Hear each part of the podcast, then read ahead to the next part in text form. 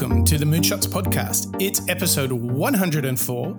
I'm your co host, Mike Parsons, and I'm joined by the collaborative mind himself, Mark Pearson Freeland. Good morning, Mark. Good morning, Mike. This is an exciting day. I can feel collaboration, I can feel communication, and I can feel intelligence coming down your mic and into my ears. I should bloody hope so. no, but Mark, how good is this? I mean, we are we are really taking a bit of a twist and a turn on our teamwork series today, aren't we? Teamwork series so far has been really interesting for me. We started with Mr. Patrick Lencioni, and he was fantastic, wasn't he, Mike? At breaking mm. down mm. a lot of things that I guess we took for granted in the way that we function as teams particularly nowadays where our teams are spread all over the world, it's sometimes a little bit hard to almost take a pause and think, okay, well, what actually is the definition of a good team? And what are these hmm. dysfunctions mm. that maybe I'm aware of, but maybe I don't do anything about because I just assume they're natural? And that was a, a really good, fun, uh, deep dive, I thought, that, that, we did with Patrick into what's that DNA of a good team. And off mm. the back hmm. of that, we started thinking, okay, well, what are those personality traits and behavioral profiles of a good team player? And that was a fantastic, almost mirror up to ourselves, wasn't it, Mike? Of thinking, okay, well, are we good team players? How do we celebrate those yeah. around us? Do you, do you know some of the teamwork stuff has actually been a bit kind of uncomfortable, hasn't it? Yeah, it has, because again, a lot of us have been in our careers for, for, for many, many years. And I think those behaviors and communication lines that I guess we all have, mm. we, we, we haven't really changed. And actually, fundamentally, the way that we've all done uh, done business, especially recently, has changed. But mm. our our methods of maybe communicating or being team players with those around us, as well as overseas and so on, is probably not performing ten out of ten. And I think there's a lot that we can learn about that. And I think that's what's been yeah. really, really interesting so far with at least Patrick. The the the interesting thing that Abby Wambach, um, the amazing soccer player and superstar in general, both her and Patrick really challenged us on themes of humility um, as being really essential um, to contributing to a team and getting the most out of a team. And I'm I'm going to say I think we're going to take that idea of collaboration and teamwork to a whole another level in this show. Yeah, this show building off the back of Abby Wambach, and she was telling us about vulnerability and leading from the bench, which again is is something that I just absolutely love. Today, Mike, we're getting into a pretty a pretty fantastic level of thinking from uh, a couple of different authors that uh, you know we got excited to to dig into, haven't we? Yeah, we do. We're almost going to do some thinking about thinking. We're going to do some thinking about thinking with our favorite uh, new authors, Dawna Markova and Angie McArthur, and their book Collaborative Intelligence, or with a subheader, Thinking with People Who Think Differently. Ooh, mm. Yeah, I think there's there's so much inside of this. I, I, what I want to do is um, because we're taking quite a pivot here in the series. Why don't you why don't you pitch me why you think this this kind of collaborative intelligence uh, route? Why why does this matter? Why is this important? Because we don't speak about it much. Well, we don't because again, I, I believe that we sort of take it for granted, and maybe we've even got our uh, blinkers on. So we just say, oh, yeah, we, we can collaborate. I'm a good collaborator. If the team, if the work doesn't work, it's because of somebody else, you know? mm. um, and, and I think what's, what's fascinating about the collaborative intelligence book is actually saying, okay, well, we can all learn something. We can all, and we should dig into our, our personality traits, our behaviors, our attitudes, and really uh, listen to Markova and McArthur, who are experts at getting people to collaborate together by sharing their their minds, sharing their brains, and sharing their thinking power.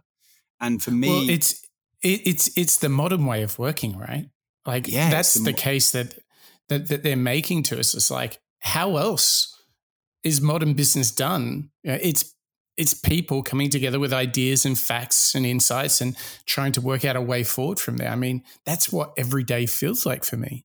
Yeah, every day now is is digital. You know, the, mm. the meetings that we do face to face with our customers and, and teammates are uh, much fewer and far between than ever ever before. So this book is as a real map or a real call to action to say, okay, well, let's actually unlock the potential mm. of getting this right, and the results will be far greater than we've probably assumed before. That sounds awesome. So, Mark, where do we start on, on an adventure into collaborative intelligence? Where do we start thinking about thinking? We've got to start thinking about thinking and collaboratively uh, consume intelligence by actually hearing from the authors themselves. We want to hear from the authors tell us how to not waste your intellectual capital. The moment for me when I became really fascinated by this issue happened about 17 years ago. We were at Sundance Resort working with an international global team. And there were CEOs and CFOs and CMOs from all over. And we calculated that it cost them on average about $5,000 an hour to think with one another. And I grew up internationally myself. I grew up overseas. And so I really understood diversity from the angle of race, culture, sex, but what I found apparent in that room was thinking diversity, and they were not using it. Instead, they were using it to argue with one another, to argue who was right, to talk over one another. There was this long pine table in the center of the room, and I swear that was the only thing separating one person from another from coming over the table. And I'm sure you've all experienced meetings like that. And then Dawna did a remarkable thing. She stood up and she went to the back of the room as if to leave, and she paused in the doorframe and she asked this group, it was about 13 people, I think, is this the highest and best use of your time? You have an incredible amount of intellectual capital in this room. Are you using it? And she went to leave. And they all turned towards each other and, stunned, just in that one question, realized no, in fact, they weren't. So I became fascinated exploring this question with Dawna. How do we collaborate? And how do we really create the conditions that enable collaboration to take place? So I loved your answer because a lot of it is recognizing what thinking do we have in the room? And what we have in the book, uh, we have looked at four different strategies that help us look at the four different types of thinking that we can become awareness. Because when we think of collaboration when it's not working usually it's the things many of these things that we don't have control over. We don't have control over the other person's attitude. We don't have control over how they think. But the more with which we can understand the thinking diversity or the different gifts and talents that people are bringing into the room the wider bandwidth we have and the reason I believe this is so important, it is our right now we're changing jobs almost every 3 years. And the challenges that we all face are so complex that unless we really understand how to harness the thinking diversity in the room, we're just not going to be able to solve the issues that we have to have to solve. And so, what we consider being able to think with a wide range of people is really a, a, type of currency. The more diversity that you can think with, the greater capacity you have.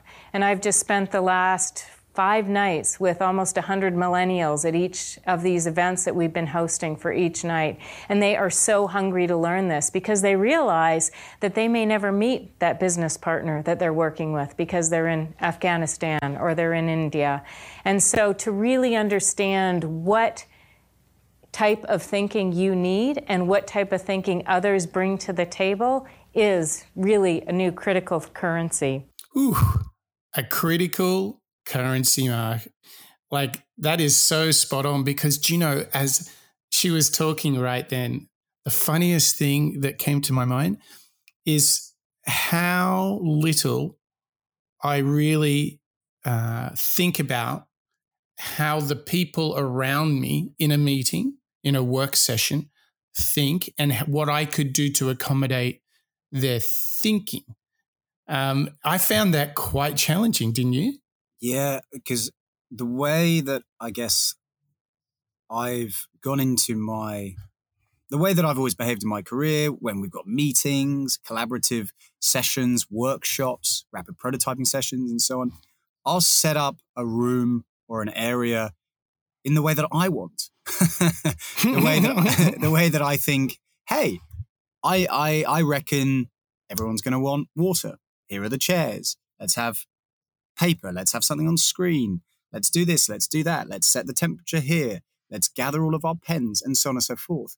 But actually, where we're where we're dragging ourselves here with this concept of collaborative intelligence is actually well that way might not be right for everyone. It's good for me, sure, but that's right. Somebody else might not want the chairs. They might want yes. no table. they might not want the screen. It might be distracting.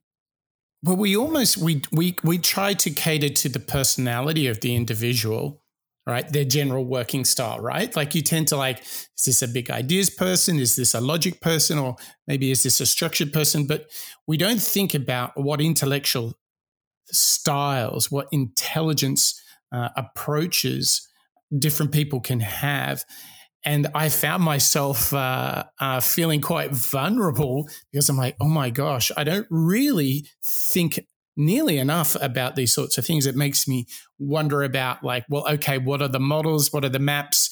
And how might I create the conditions for the very best ideas to come out of us out of the session?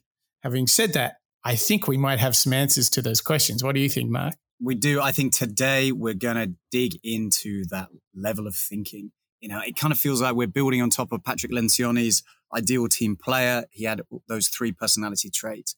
And today with Dawna and Angie, let's really almost add another layer to that, Mike. So the mm. first, uh, or the next clip, I should say, is actually hearing from from Dawna describe where she and Angie have um, started to explore particular mind patterns and behaviors within their book, Collaborative Intelligence. So, this next clip that we're going to hear is Dawna describing the three states of attention. One of the strategies that we talk about in collaborative intelligence is mind patterns, and this is understanding the different ways in which your own mind thinks, learns, and communicates. There are three different states of attention open, sorting, and focused, and our minds are quickly shifting into these three different states. What most people don't know is that there are three languages of thought auditory, kinesthetic, and visual. And each of us are triggered into those different states of attention through these three languages of thought. So, how this translates into work is that person that is up pacing in the back of the meeting room is, in fact, moving to help their minds think more attentively that person who's highly distracted in a cubicle setting. It's because auditory information for them is triggering them into an open state of attention. We constantly, without knowing this, misread one another and therefore misinterpret behaviors and actions. By understanding your own mind pattern, you can intentionally shift from a focus to a sorting to an open state of attention and by understanding the mind patterns of those around you, you can learn to read behaviors and help them take care of how to think well with you and with one another. Shoosh. There was a lot in that, Mark. Um, the first thing that got me is okay. So, so we've got to map some of this um, this kind of stuff. So, the first thing I heard there was this auditory, visual, and kinesthetic uh, types of thinking, right? So help me understand what what's the what are these three things doing? How do how do these three work? Well, I think if I'm breaking it down um, into how I would, you know, potentially interact with those three different concepts, you know, auditory is audio. It's hearing. It's assuming, mm-hmm. or sorry, mm-hmm. consuming mm-hmm. thoughts, ideas, and brainstorming sessions via your ears. So for me, that's pretty good.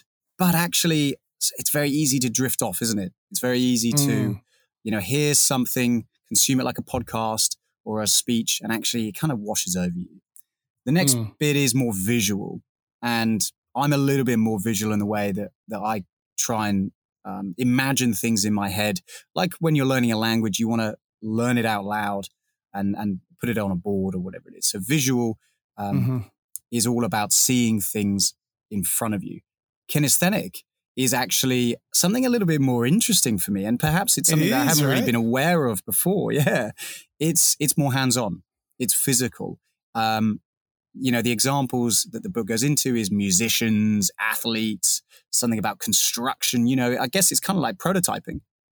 It's building Mm. something with your hands. Yeah, yeah, yeah, yeah. Um, and particularly where where that clip was going was you're standing up, you're moving around, perhaps you're interacting with something. For me, I've never, to be honest, really considered it as a third bucket. I've always assumed audio and visual, but actually this kinesthetic one, I love. right? Yeah. uh, Well, I mean, it's this idea of applied learning, learning through doing, or to build it out. Um, uh, it's it's really people who c- explore concepts um, through manifesting them. So some people are very cerebral and can just enjoy um, the the consideration. Others are like, no, no, I need to build something here. Um, and so that's very interesting. But then, well, hang on. Before we go into the other uh, thought, which is around attention here, let's let's really take the time to Mm. break down what they've just said. So the first thing they're saying that there's three types of learning. You know, there's um, audio, visual, and kinesthetic. What's interesting is um, to now sort of build some tools together, like what fits which type of Mm. learning. So, you know, posters and mind maps are, are great ways for visual learning, right? So if you're together with people, I think that makes a ton of sense. I think um, question and answer. Um, I think um, sounds, uh, songs, um, uh, anything um, that brings something to life through sound. Yep. Um, what's interesting is you nailed it. I think reenacting, role play, prototyping, um, getting outside is a kinesthetic way of of learning. What do you think? Yeah, I, I, I think the way that I, I like to collaborate with, with you, Mike, and, and any of our customers is using whiteboards. You know, Yep. it's it's it's maybe getting up, it's putting something up and maybe rubbing it out or drawing different arrows, you know, somehow trying to visualize the journey Yeah. of the map. And I, I you're believe, a mind. You're, you're. I think you're a bit of a mind mapper, aren't you? I You're think very I'm a visual. little bit, of a- yeah, yeah, exactly, yeah, yeah. exactly. Yeah. Where, where do you sit, Mike? I'm probably blended audio visual with just a sprinkle on the kinesthetic. Mm. Um, I'm I am a bit restless as a thinker, Yeah. um, so I'd probably um, you know go around there. But I mean, what's interesting is like those three different types of learning. I mean, even if you just start a meeting by saying, "I wonder who the person or the people that I'm with." Are they audio, visual, kinesthetic learners? And how should I design the agenda to support their their learning? But this wasn't all. This is just one clip. This is crazy. But but but they also talked about these three different types of attention. Um, did you That's pick up on that one? Yeah, I, I did. And again, um, we could spend, I, I think, the whole the whole show just talking about this one clip, couldn't we, Mike?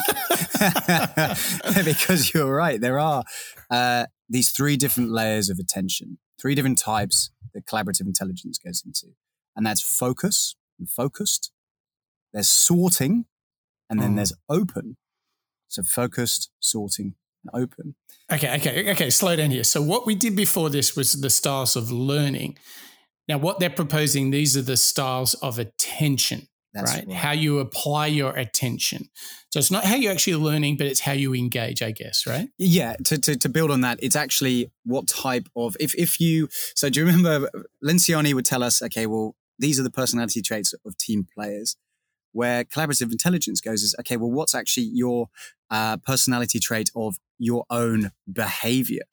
So to almost go a level deeper into your actual psyche, and these three stages of attention for me are okay. Well, what type of attention do you have? Focused, if we break them down a little bit, let me try and pitch them to you, Mike.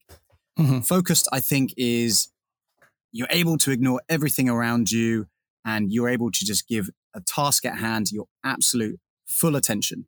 Maybe that Mhm. task is learning something new, or maybe it's writing a good uh, pitch or email or whatever it is. But it's really, it's like putting on a telescope and just focusing on that one thing. Sorting attention is being able to interchange between, I think, maybe internal or external distractions. Um, maybe you can see it's like the devil's advocate. You can see, right, this is how one person could see it, and this is how another person could see it. This is how our customers could see it. This is how our clients could see it. And maybe I think that sorting attention is better for people when you've got to make that decision. You're, you've got right. to be in a decisive place. And that final yes. one, open attention, is uh, maybe a little bit more around the original thinkers that I think you know Adam Grant was was telling us about uh, in some of our earlier shows. Looking at an old problem or a current problem and rethinking it, remembering old things, learning from perhaps um, maybe it's mistakes or maybe it's behaviors of other products, customers, colleagues, and thinking about what you've done in the past as a new approach to something in the future. Yeah. Okay. Okay. Okay. So let me let me pitch you this. It's almost like our attention is um, how we. It's really a different way of saying how we engage. So we maybe we're a visual or an auditory style of learner. Like that's the model that we use, but we go through these modalities: uh, focused, sorting, or open.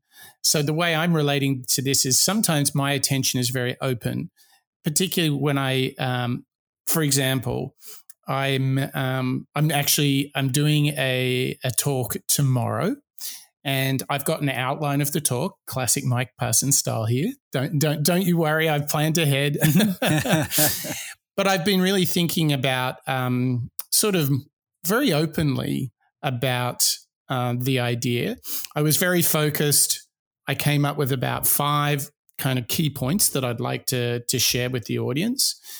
Um, and what I need to do now is go through some sorting process to kind of clean up the different ideas. So it's very interesting that the the way I've been thinking actually moves through each of these three types of attention. I like that. Isn't that interesting? That is great, isn't it? Yeah.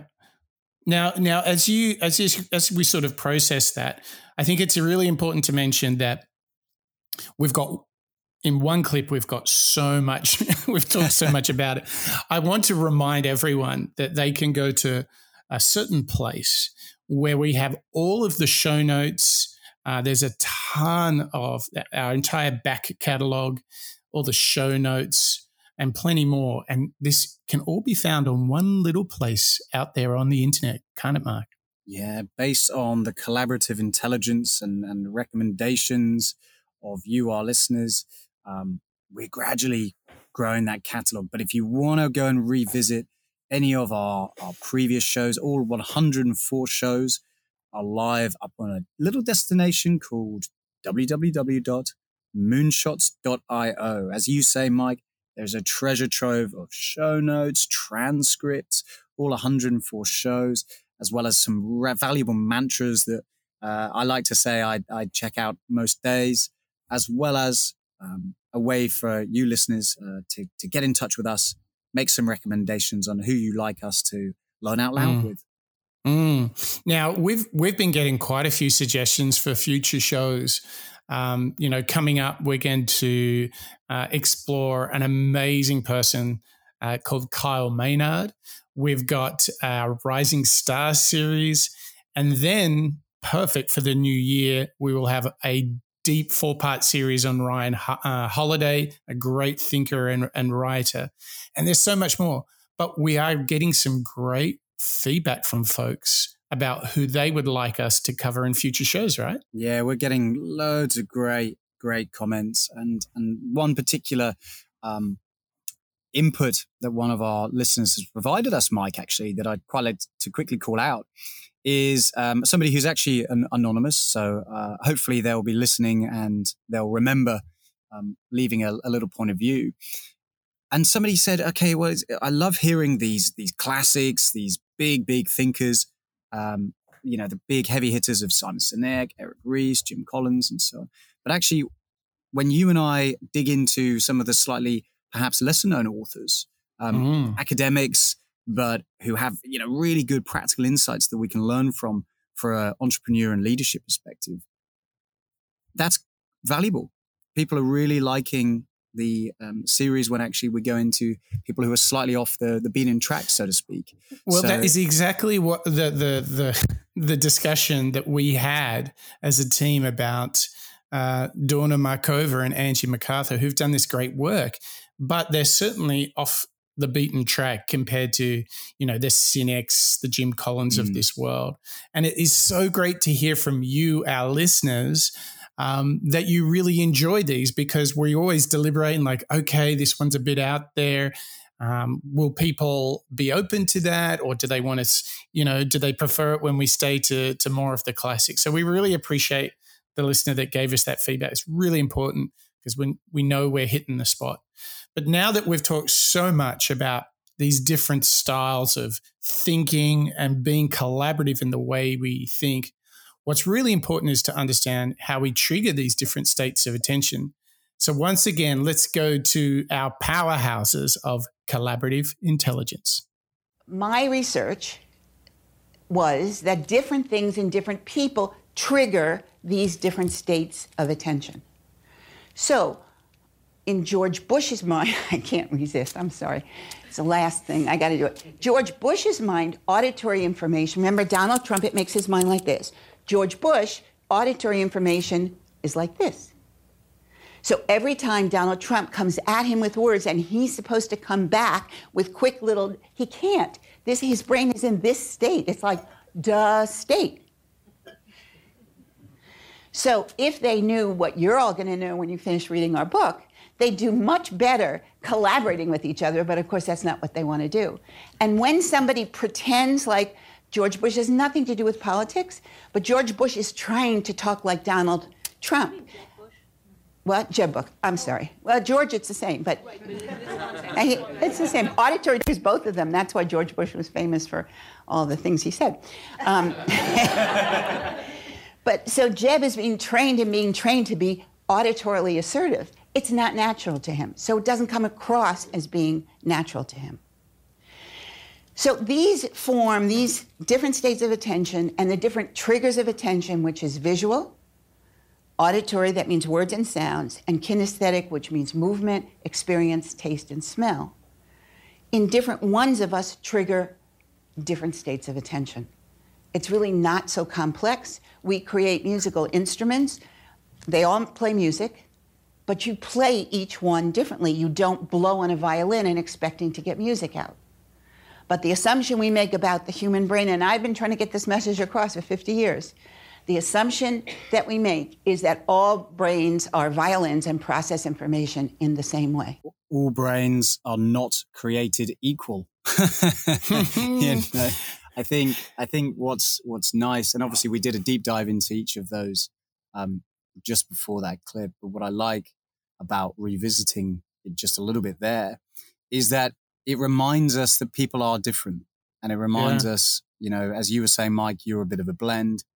For me, maybe I'm I'm on one scale or, or the other.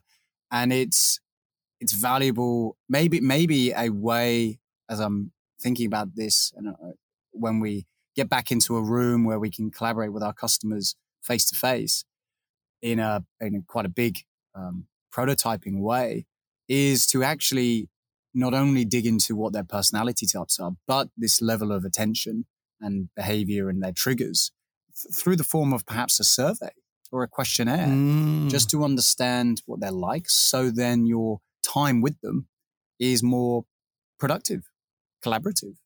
And yeah, I mean, it, it comes back to that that thought that we had earlier, which is like, oh my gosh, take a moment and think about the thinking styles in the room with mm. you at that time. Like it, it really reminds me of like do your homework on, on yeah. how do, how do the people in this room think?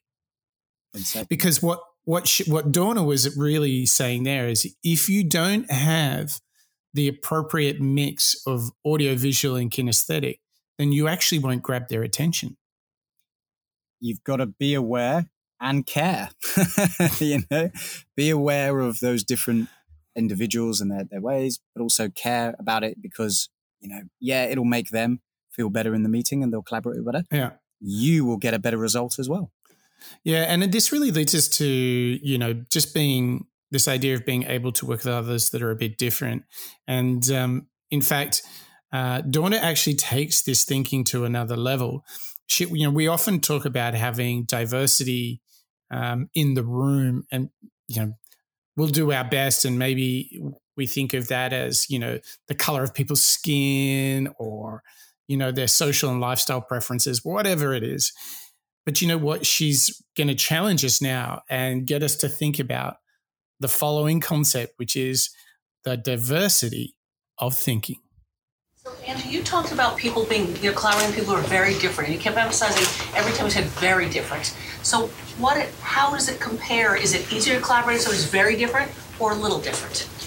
And you uh, do differently. Both, and awarenesses and how they show up for you. So, when collaborating well, I mean, it, it, and it also depends on what you're trying to do. So, the, the end result. So, to use your example of when you had a lot of people who were diverse, you described people from marketing, you described people who were very process oriented. In, in that situation, because of the diversity, you'll probably end up with a better holistic view uh, because you have many different perspectives. However, if the uh, task is to come up with a plan to execute on something, then you want people who are all very highly procedural because that will make it more efficient. It's harder to hold the diversity, and there's different ways of recognizing diversity. And what makes it difficult is just our un- inability to recognize um, when someone's thinking is different than ours and we attribute it to personality or we attribute it to attitude or things that, again, are out of our control. So, or they may remind us of a mother we didn't like or a teacher we didn't like. And so when we get stuck with someone, we tend to leave, you know, fight, flight, or freeze. Those are the three ways. And so that's where the holding the space for, and, and that's when moving into inquiry. For me, it's, it's when I, when I experience those moments where you know that it's not you're not collaborating, whatever the opposite is, and we haven't found the word that means the opposite of collaboration. Difficult. Yeah, when some when you when diff, when when you start to see differences as difficult, is I start moving into asking a lot of different questions, especially questions that aren't natural to me, because it they may be natural to the person that I'm trying to achieve connection with, and therefore I can. Well, that last bit there, I think, is really really um, I agree. valuable for me because. You know, not only are they are, are, are they both calling out, you know, embrace these difficulties, embrace, um, you know, diversity, but actually, if you have a, a challenge or something doesn't quite work for you, instead of, um, you know, perhaps turning away from it or ignoring it or thinking, nah, that's not important, it could be that somebody else around the table or the metaphorical table um, does believe in that they do have a good point of view or a, or a build on top of that. I, I like that as a reminder, Mike, that you know it's very easy to focus on the subjectivity in in anything in our lives, but actually having this reminder to say to the colleagues and customers around you, "Hey, what do you think? Uh, I struggle with X. What do you think of X?" Mm. And gradually um, getting those diverse point of views can can enrich an idea. What what what did, what did that clip mean to you, Mike? Oh, I loved it because it's uh, it's actually connected to this theme that we saw a lot with like the Goggins and Joe Rogan, which was embracing discomfort.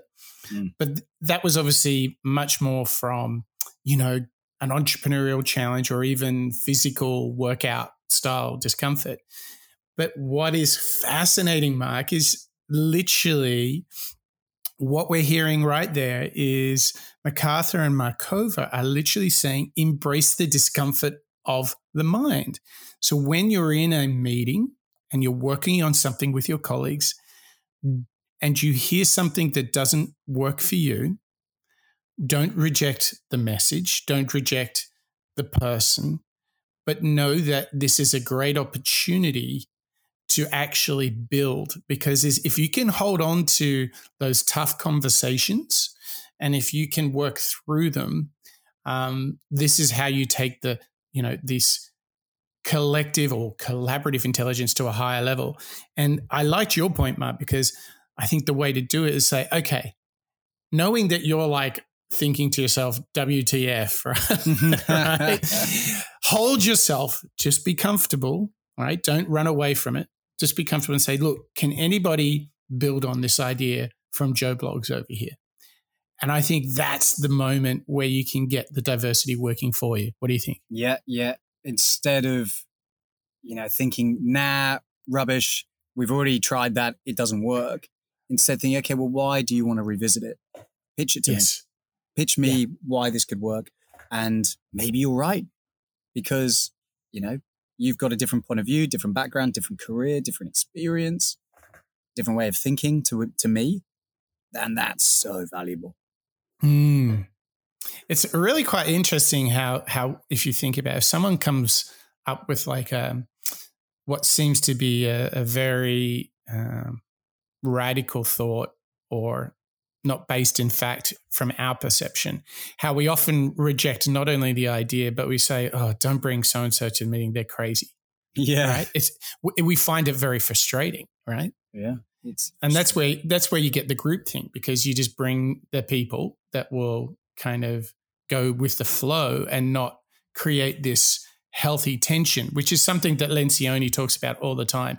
You've got to find a way to have tough conversations, to argue, but to respect each other. And and I think this is kind of where they're going with this uh, diversity of thinking. You've got to find a way to get comfortable in the uncomfortable. Yeah, I, and I, I like the um, or the the connection that you've made going back to some of our our team um, our sports mm. series. Mm. You know, I think the connection to the physical element of all of that, the diversity, or sorry, the discomfort that you have on a physical side. You're right. Mm. Embrace it in the in the um, cerebral space as well.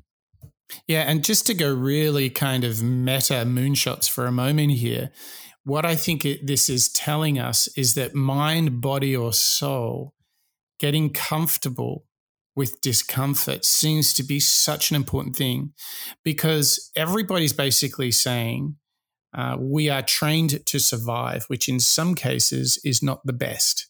Because when someone is arguing with us, when someone is being egotistical with us, or whether we're enduring physical hardship, we stop, we run away, and we don't reject it. We don't get um, through it. So much of the time, hardship uh, is an excuse to stop. And what's really interesting is what I am seeing both here in this book, um, Collaborative Intelligence. What Markova and McArthur are pitching us is just like in your body and just like with your emotions, in your mind, you need to get comfortable with discomfort because that is at the heart of diverse thinking is getting uh, knowing acknowledging this is a bit tricky i'm not going to indulge my fight or flight instincts i'm just going to hold that and i'm just going to work through it but for me mark what i want to pitch to you is that seems to be the pattern whether it's athlete entrepreneur academic holding on to this discomfort and working through it and not just running for the hills because it's too hard. This is the cold shower in the morning. Yeah, yeah, it's the Wim Hof. It's the Wim Hof. The- yeah, it's the diversity. It's it's waking up those capillaries and your body mm-hmm. senses, uh, but on a on a cerebral um, behavioral perspective. I, th- I think mm. you're right. This is a real moonshot trait that we're seeing in so many of these innovators and individuals that we've covered over the past 104 shows. Indeed. And listen, Mark, we have still got so many goodies uh, around this collaborative intelligence. Um, if there was before we get to those, because there's a lot, let's let's just pivot for a moment. And um, if there was one thing you could ask our listeners to do to help us share this show with more people around the world, Mark, what would you ask them to do? I would love our listeners to go into their, let's say it's Apple Podcasts, feel free to leave us a rating or a review. Uh, pop along to moonshots.io and get in touch with us, give us some feedback, maybe share the show with your friends and family. Um, just because what we're starting to see is we're popping up in loads of interesting charts from around the world, and that's really down to you, our listeners, mm. sharing it, listening to it and learning out loud along with me and Mike. And the only way to really grow that um, circle of uh, education and diverse minds is through our listeners um, sharing it with one another. Totally, totally. And it's so, so rewarding and satisfying to see us being, you know, really popular in our in our home countries, mm. Australia and Great Britain. Uh, thank you to all our listeners from there. But equally, we welcome some amazing communities and parts of the world with us. We've got Ghana, Cambodia, Uzbekistan. That is the coolest stuff. And it really does make my day. It's so wonderful to be learning out loud together, to sharing what we can uncover from great people. And I think um, Dawna Markova and Angie McArthur are teaching us a lot, Mark. So we're on the home stretch. Where should we twist and turn next? Well, we've those previous clips we've heard are all about knowing ourselves, thinking about my mind patterns and my states of attention, and the value of really figuring it out and knowing and understanding my styles and talents, and um, this idea of accepting and embracing discomfort and diversity. So now, Mike, let's think about okay, well, how do we actually put this into action as part of a team? And the next clip we've got is um, Dawna telling us a little bit about why collaboration has become the most important skill for all of us to now know. And then this is our definition of how we define collaborative intelligence. After exploring this issue deeply for the last two and a half years writing this book, Dawna and I came up with the definition of collaborative intelligence is the measure of our ability to think with others on behalf of what matters to us all. And to access that intelligence, we must learn to dignify one another's differences in how we think and use them to face complex challenges. So, why this is so important now is because we've all been trained and educated for what we call a market share economy. This is where things have value, where we're all trying to be the smartest person in the room because that means we're going to get promoted. And what we're shifting to is this mind share economy. This is where I, value is based on ideas. In a market share economy, if I have one thing and I give it to Dawna, then she has two things and I've lost that one thing. And that creates a whole mental set around that. In a mind share economy, if I have one idea and Dawna has one idea and we collaborate, then we actually both walk away with two new ideas. A financial model that exemplifies this is Airbnb. Currently, they are outselling every other major hotel chain per night per hotel room yet they do not own one hotel room. So we're starting to see all these new models that are using a mind share mindset in order to create a whole economy based on it. But it takes a shift. And in fact, we actually need both. But what we don't know how to do is create this mind share mindset, which is based on fully collaborating. So I got to say, that was a bit of a. jump claiming that um, that Airbnb was the result of collaborative intelligence. But I do get what they're trying to say, Matt. That was a that was a big claim, don't you think? well, yeah, I, I, think it's. I, I, I guess the visual. Um, again, you know, going back to the states of of uh, attention, the way that my visual brain is is bringing to life is the idea of connecting individuals and owners i.e., um, thinkers, I suppose, um, together and saying, right, Mike wants to find a place, Mark happens to have that place, let's connect them. And that value of a shared mind um, is, is, is really valuable, you know, mm. by, by connecting them together. I think, I think that's where we're trying to go with that clip, which is saying, okay, well, once you've connected it as a team, your brains, so to speak, once you're sharing the ideas in a more efficient way, the results are going to be much, much greater. You're going to have a great apartment in Sydney while I'm on holiday. yeah, yeah, yeah. I look. I, I, I'll be serious for just a moment here. The the the incredible uh, thing is that when we get together as co-workers as colleagues and we come prepared to be open curious and collaborative amazing things can happen and i think what what um, they're making the case for is that folks um, need to rem- remember that if you have that spirit, um, you can totally come together in a meeting. You can um, bring your ideas, I bring my ideas, and it is all going to come to one plus one equals three. And I, I really do believe that, don't you? Yeah, I do. I do. Combining all of those together, I feel like we're we're gonna go and achieve that wildest ambition to go and be successful and be the best version. Yeah, because because think about it, uh, it's impossible to have all of the ideas yourself as an individual. Because even from the worst case, I'm going to try and picture this from the worst case perspective, at least someone finds a few things to improve in your idea, like at least. Wow. Um, or, or maybe if your idea's got a few flaws in it, they can help you polish it up. That's the worst that can happen.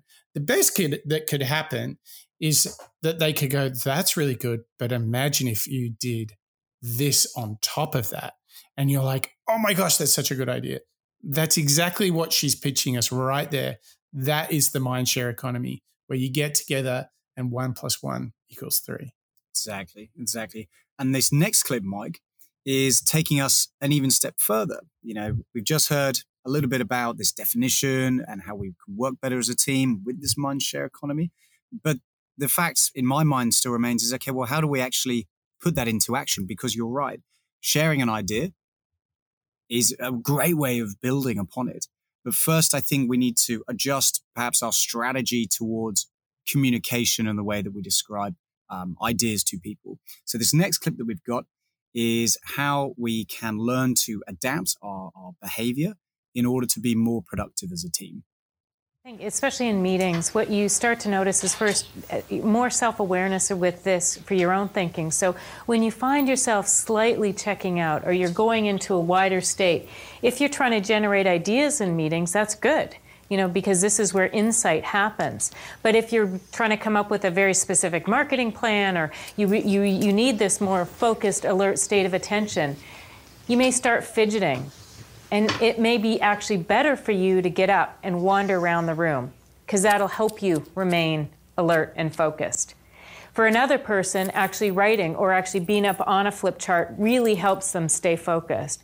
But what happens is we meet around these long tables and we think talking back and forth, taking individual notes instead of one big collective visual, not allowing the space in order to move, that that's the best way to pay attention. When in fact, the more diversity that we can have in any meeting room, and often, best decisions are made on a walk and talk with someone because you'll actually get them in a different state. And so it's it's there's specific things you start to notice about someone else, but the most important thing is just to shift the different state of attention or input if it's not working. So if you notice that you keep telling someone that and they're not doing or, or responding to you verbally, send them an email, send them a mm-hmm. tag. I mean, these are very simple things, or ask them to go for on a walk. Because by shifting that one state of attention or that mode of communication, you are going to get a different result. Yeah, that's fascinating, isn't it? I think the real lesson she's pointing out here is when it's not working, shift the types of attention. So if you're in focus mode, move to sorting. If you're in sorting and it's not really working and you're like, guys, this isn't happening. Let's go to open. So that's quite an interesting uh, when you're at a kind of when you're stuck, when you're at a mm. logger jam, move the type of attention. Yeah, uh, for me, you know, the previous clip that we'd heard was the value of the mindshare economy, and to your point, sharing an idea only can make it better. You know, we get mm-hmm. more input. Perhaps we plug some of the holes that we didn't notice at the time. And here it's okay. Well, once you've accepted um, the benefit of sharing an idea. Okay, well, now play to your audience. You know, mm. Mike, you know, you and I collaborate very regularly, and it comes semi-natural to us in the, in the way that we do it. But you know, for me, I quite like when we go for a walk and maybe we're mm. talking about an idea out and about because I'm getting that visual stimulation. We're getting maybe that form of exercise when we're stretching our legs, getting the blood pumping, and that's great.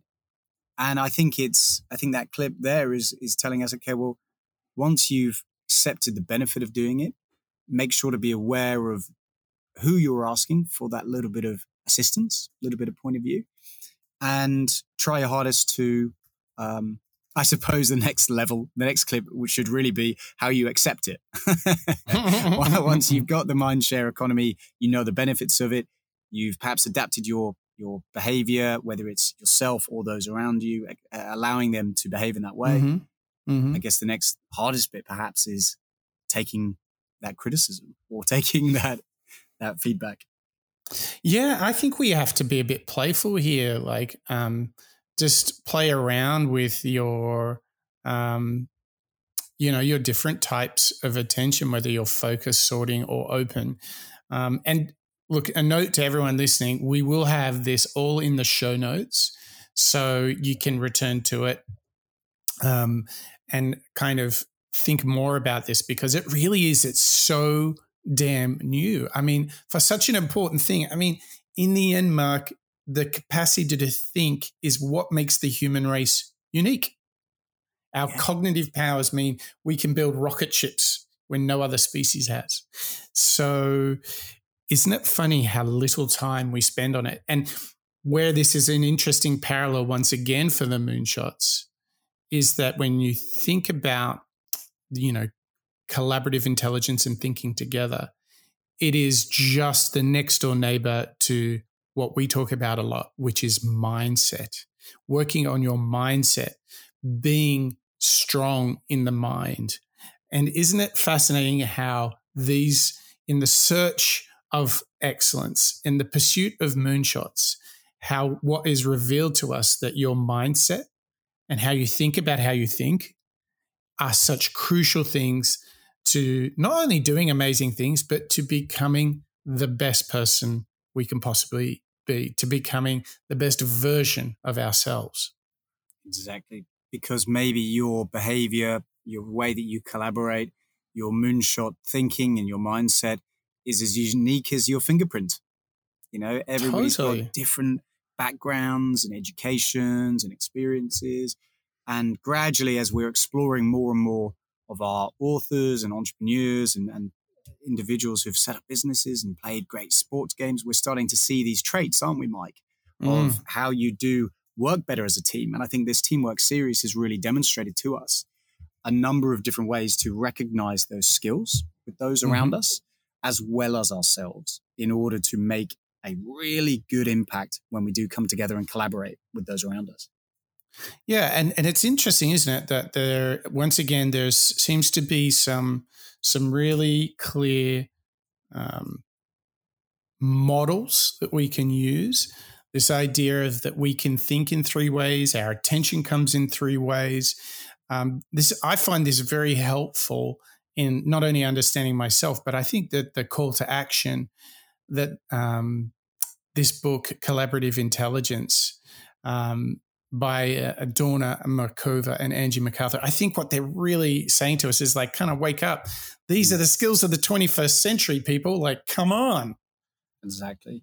It's it's it's unavoidable now, and it's something again, like we were saying at the beginning of the show. We've all taken it for. I, I believe I have at least taken a little bit for granted, and if we can learn how to valuably think collectively especially in a world now where we're all on Zoom, we're all on WebEx, whatever it might be. We're all collaborating around and around the world. This mind share economy is more valuable than ever. And we've got one final clip, Mike. We've got, Ooh, we've got one okay. final clip from Dawna and Angie to round out our show on collaborative intelligence. We've learned about ourselves. We've learned about working as a team and communicating things efficiently to one another. This final clip we've got is what can you and I, Mike, learn from collaborative, collaborative intelligence today to go and action it right now.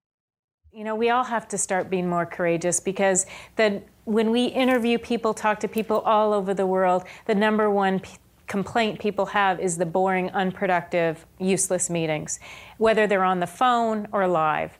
And so, even naming, okay, nothing personal against anyone here, but I don't think we're all using our full capacity. What do people need in order to think better? Just even inviting that question into the middle and start taking care of yourself and it, it does require being brave and saying, you know, it really helps me to think on my feet. We worked with Ted Turner. He doesn't have a desk in his office, he wanders around. In a hierarchical company, we may have thought he was, you know, hyperactive. Hyperactive.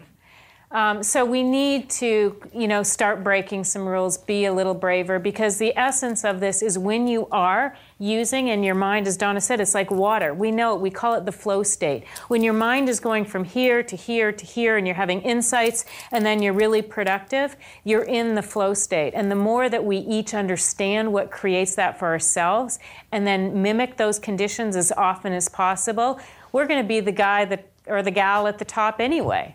Um, but it does require sort of bringing this awareness to to others, and so.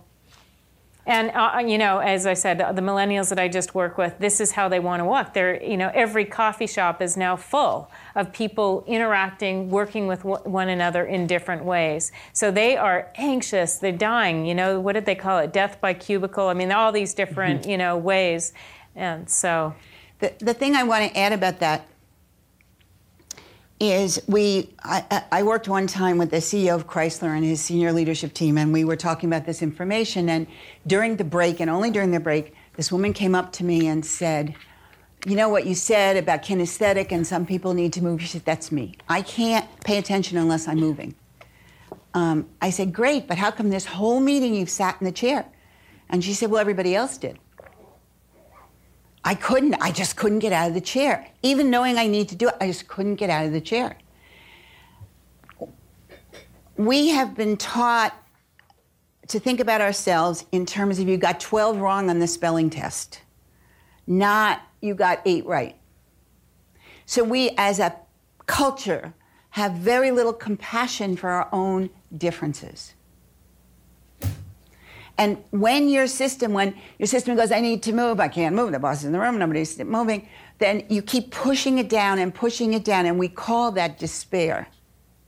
We call that depression because we are literally pressing down our needs to be productive, to be engaged, to connect. 85% of your brain, 86, 87, uh, nobody knows exactly, is devoted to connecting with other people. Wow, that is such a powerful clip because what it just reminds us of is we are social animals that are unique because we think. And that's why collaborative intelligence matters so much, right? Yeah, it matters so much because it matters so much because if you're brave enough to say to those around you, your teammates, hey, this is the best way that I work. Um, I want to also learn about how you want to work. We can therefore take a step forward from a productivity perspective. We can work better, we can work smarter, and we have more of that emotional intelligence that Patrick Lencioni was telling us. Well, it wasn't it crazy as she was describing this woman who can only think when she's moving around and she just sat in the in the room for 2 hours and how that's such a constraint of her potential. Isn't that? I mean, that's pretty striking image, isn't it? Yeah, pretty striking because it's, um, it, it you know, it's probably true with a lot of us. Yeah. Probably true with a lot of us, and maybe we don't know it yet, or maybe we know it but we don't want to tell people, and it's so hard to do that right now specifically. Moving around is harder to do when you've got a yeah. laptop that you're sort of anchored to. Um, it is. So as we move into the next year, we move away or we close out the teamwork series the call to action, I think, for us is how can we all be aware of the way that we work, um, our mm. mind states, our flows, our states of attention, and begin from this afternoon onwards embracing that as our as our productivity um, targets. So what's the what's the thing um, that you're going to do after this? Are you going to try and um, delve more into the attention modes or the different thinking modes? I think I'm going to move into the uh, the attention modes. Actually, mm. I think I think exploring a little bit more in the uh, the visual, auditory, um, kinesthetic approach, and questioning. Okay, well, where do my customers and clients sit, and how can I best make use of their time? For me, Mike, that's where I'm gonna. That's where I'm gonna be. What do you? What about you? What are you taking there? Yeah, I, I do. I, I would like to spend some time there. I mean, I I feel pretty comfortable in the in the way I think, but the attention piece could be a big unlock, couldn't it? Yeah, yeah. The the, the focus, the open, the sorting. These are are pretty new to me as well, and yeah. I think they're going to help us be more productive and be those best version of ourselves. Yeah, nice. Well, don't forget, everyone, you can um, pop along to moonshots.io and get to the bottom of open versus sorting versus focus or auditory versus visual versus kinesthetic. Um, wow, Mark, thank you. Was that good? Oh, what a what a great uh, close to the teamwork series, Mike. It was. And what was so good is we mixed it up from Lencioni to Abby, now to collaborative intelligence. I mean, we went full spectrum on teamwork, didn't we? We went, we went pretty deep. We went pretty deep into behaviors and mindsets, and I've, I've thoroughly yeah. enjoyed it. Yeah, me too. Well, Mark, thank you to you, and thank you to you, our listeners, for joining us on this journey where we listen out loud, where we went very, very deep into the idea of teamwork. And from Lencioni to Abby Wambach to Collaborative Intelligence by Dawna Markova and Angie McArthur, boy, did we get some messages. And today the message was don't waste your intellectual cap- capital because this is the very currency of the 21st century. So let's say goodbye to death by cubicle. Let's trigger our attention. Let's open up. Let's sort. Let's focus and make sure that we understand how we think, whether it's auditory, visual, or kinesthetic. We can do it. We can think better and we can do it a whole lot better if we do it together. And when you're really trying to think together, when you're trying to build collaborative intelligence, just change it up. If you're a little stuck, it's okay. Go out, break some rules, because in the end, you'll need to take a little bit of courage. Don't hide from different thinkers, different thoughts. Embrace them. And if you do that, I promise you, you'll be in that flow state and you'll be in that flow state together with your peers and your colleagues, being the very best version of yourself. That's it from the Moonshots podcast. That's a wrap.